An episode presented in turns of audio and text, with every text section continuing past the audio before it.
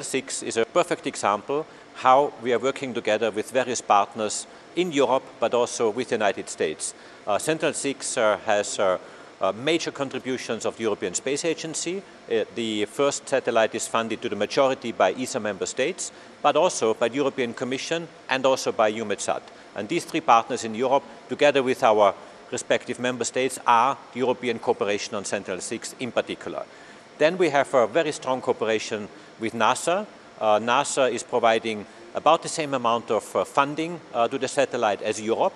Uh, they're providing very important aspects, uh, instruments uh, to the satellite itself, but also they offer a launch on there with their launcher capabilities in, in the United States. So really, Sentinel 6 for me is a model case how we can work together successfully within Europe, but also Europe with the United States of America. And I think this is really a success story.